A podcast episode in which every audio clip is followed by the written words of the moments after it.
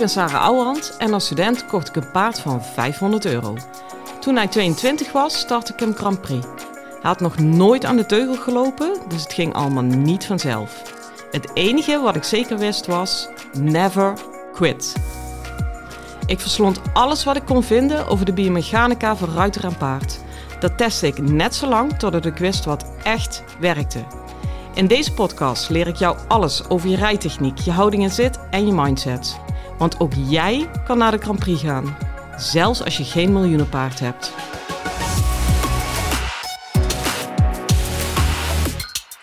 Hey lieve paardenmensen. Nou, ik lijk momenteel een klein beetje op Maarten Verrossen. Ik weet niet of jullie die podcast volgen. Ehm, ja, moet je misschien ook eigenlijk helemaal niet willen. Maar uh, die maakt alle podcast in een stilstaande auto gewoon voor zijn huis. En uh, raad eens waar ik nu ben. Ik sta, zit in een stilstaande uh, auto gewoon voor ons huis. Dat heeft wederom met mijn man te maken. Want het is een ontzettende poetskont. Daar irriteer ik me sowieso aan. Want hoezo heb je een paardenmeisje en hou je het graag schoon? Maar die vindt het ook nodig om iedere dag naar het avondeten te gaan stofzuigen. Nou, weet je, als ik in mijn after dinner dip zit en die vent van me gaat stofzuigen, nou, dat schiet mij maar lek, want het irriteert me mateloos. Maar ja, het is natuurlijk ook meteen weer zo onaardig, hè? Want die man wil het huis schoonmaken. Want ja, laten we ook eens even heel eerlijk zijn. Ik doe het niet.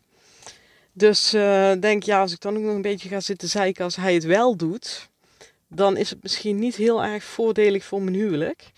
Dus ik ben maar even uh, buiten gaan zitten. En meestal zit ik dan in de tuin, maar dan lopen die kinderen van mij te spelen. Dus ik dacht, qua akoestiek is het echt totaal perfect om in de auto te gaan zitten. So, here I am. Hey, ik ben de hele dag thuis geweest, maar ik heb wel de hele dag gewerkt. Dat zijn echt de betere dagen. Um, ik heb weer een workshopdag gehad bij mij in de praktijk. En als je nog nooit hebt deelgenomen, ja, je mist wat. Mag ik dat zeggen? Mag wel een keer, hè? Um, en ik, ja, nou wil ik te veel in één keer zeggen, dan krijg ik altijd een opstopping. Het blijft zo ontzettend fijn voor mezelf om te merken dat ik er zelf ook nog steeds zoveel aan heb. En dat is wat mij betreft ook wel de goede richting, tweerichtingsverkeer van leerlingen en instructrices. Dat je twee kanten opgroeit. Als ik alleen maar een beetje zit te zenden, ja, dat is leuk voor een keer, voor twee keer ook nog. Maar ja, raak me vanzelf beu. Ja, misschien ben je me nu ook al beu, maar dan, uh, dan anders. Snap je? Um, de tijd van dat autoritaire zenden en ik vertel je wel hoe het zit. Want ik weet het. Ja, ik mag hopen dat we die nou echt achter ons hebben. En dat betekent, uh, natuurlijk heb ik een dikke vette voorsprong. Want anders heb ik als instructrice natuurlijk helemaal niks te zoeken. Maar dat betekent niet dat ik er niks meer uithaal of niemand door groei of niemand van leer. Ja, en uh, zeker vandaag. Ik had gisteren um, een behoorlijke off-day. Ik wil er voor de verandering echt niet te, te diep op ingaan, want het wordt me te persoonlijk en ik moet namen gaan noemen. Daar ben ik niet van. Maar lang verhaal kort had me een aantal dingen uit de paardenwereld te maken, waardoor ik weer even ontzettend bevestigd werd in hoe moeizaam, en dan druk ik me voorzichtig uit, de paardenwereld af en toe is. En dat die alleen maar moeizamer lijkt te worden.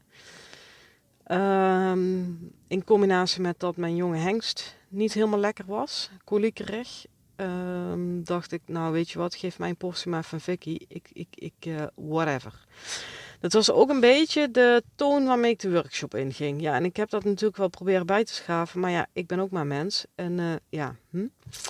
Dus uh, ik denk niet dat de deelnemers er veel van hebben gemerkt, want daarvoor uh, ben ik veel te committed. Als het niet is naar, joe, het heb ik toch zin om met paarden bezig te zijn, dan is het in ieder geval naar de mensen op de mat die zelf willen leren en groeien. Dus ik kom daar altijd wel uit.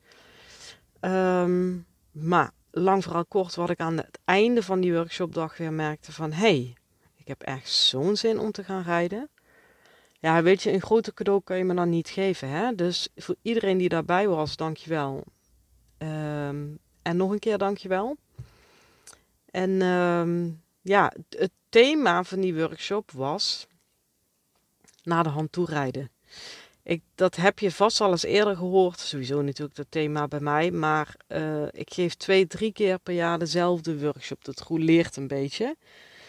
Um, omdat het gewoon zo'n waardevol iets is. Ik denk, ja, weet je, uh, spread the world. Dus ik, ik, in die zin herhaal ik hem.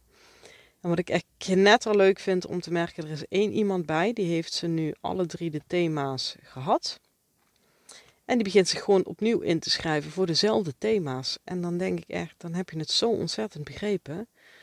Want ik weet zeker, als jij drie keer bij mij een workshop volgt, heb je drie keer een andere workshop. Sowieso omdat ik andere dingen doe. Ook heel veel hetzelfde hoor. Ik, ik vind niet iedere keer opnieuw het wiel uit. Maar ik vorm de workshop altijd heel erg naar de groep toe. Dus in die zin is die altijd anders. Maar nog meer, en die is veel belangrijker, omdat als je een tweede keer, al was het volledig hetzelfde, hoort, je komt iedere keer een laag dieper. En je hoort iedere keer toch weer nieuwe dingen en toch weer andere dingen. En het is juist de kunst bij paardrijden om dezelfde oefening of dezelfde uh, gedachte of rijtechniek opnieuw te bekijken, opnieuw te bekijken en nog een keer opnieuw te bekijken.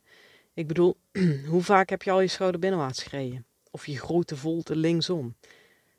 Ja, nou miljoen halen we niet. Duizenden keren, als het goed is. En hij is iedere keer anders en hij is iedere keer nieuw. En als het goed is, verbeter je hem nog steeds. Snap je? Dus uh, dat is wel echt cruciaal. En wat vooral echt heel duidelijk was in deze workshop, wat ik iedereen echt heel goed heb laten voelen, is dat naar de hand toerijden is uh, misschien maar 10% tegen teugelvoering, misschien nog wel minder. Want die teugelvoering die is een eindresultaat. En dan, nou, weet je, als je een beetje ingelezen bent uh, of, of naar anderen luistert, is het van ja, ja, ja, dat weet ik wel.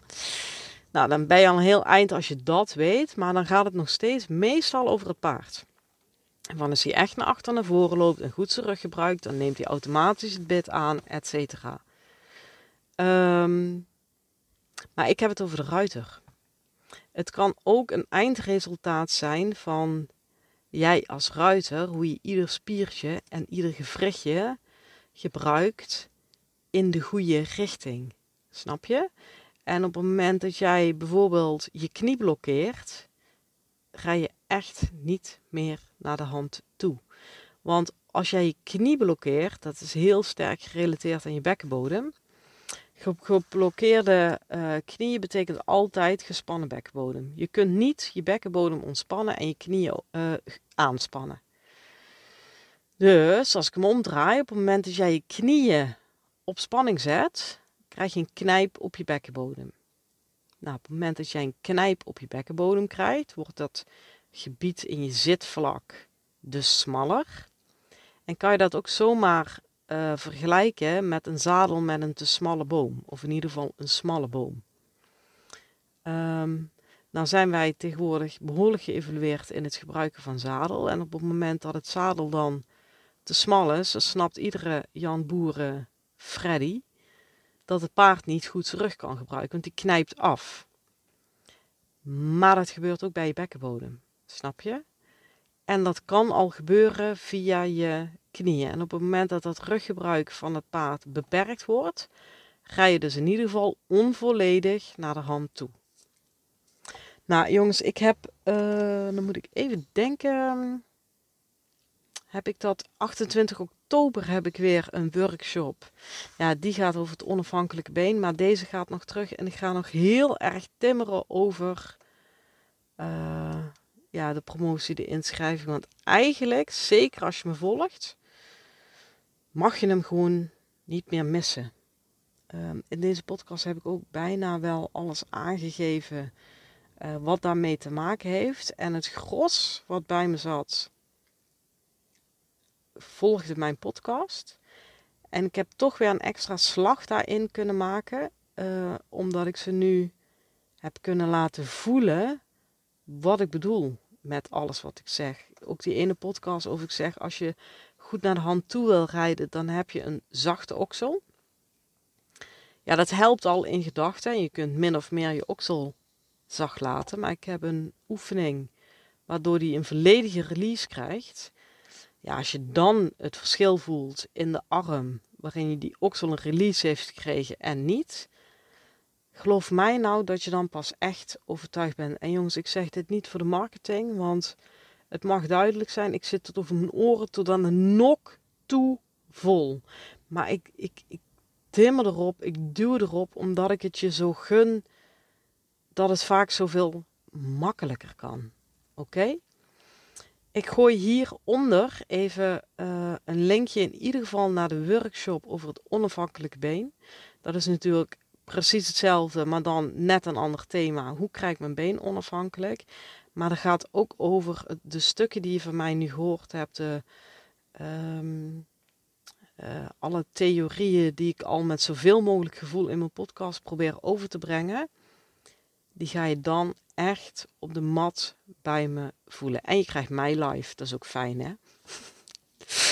Nee, dat is een geintje. Want zo, uh, als je me kent vanuit de podcast, dan ken je me ook live. Want er zit gewoon nul verschil in. En als je ooit wel verschil merkt, dan tik je op mijn schouder en dan zeg je, doe eens even normaal.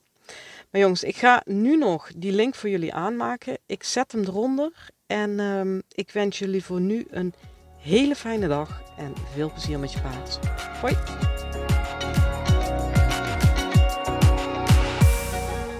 Lieve ruiters, dit was hem weer voor vandaag. Waardeer je mijn tips? Geef me sterren op Spotify en iTunes. Dat voelt voor mij als een dankjewel. En geef je paard een knuffel van me.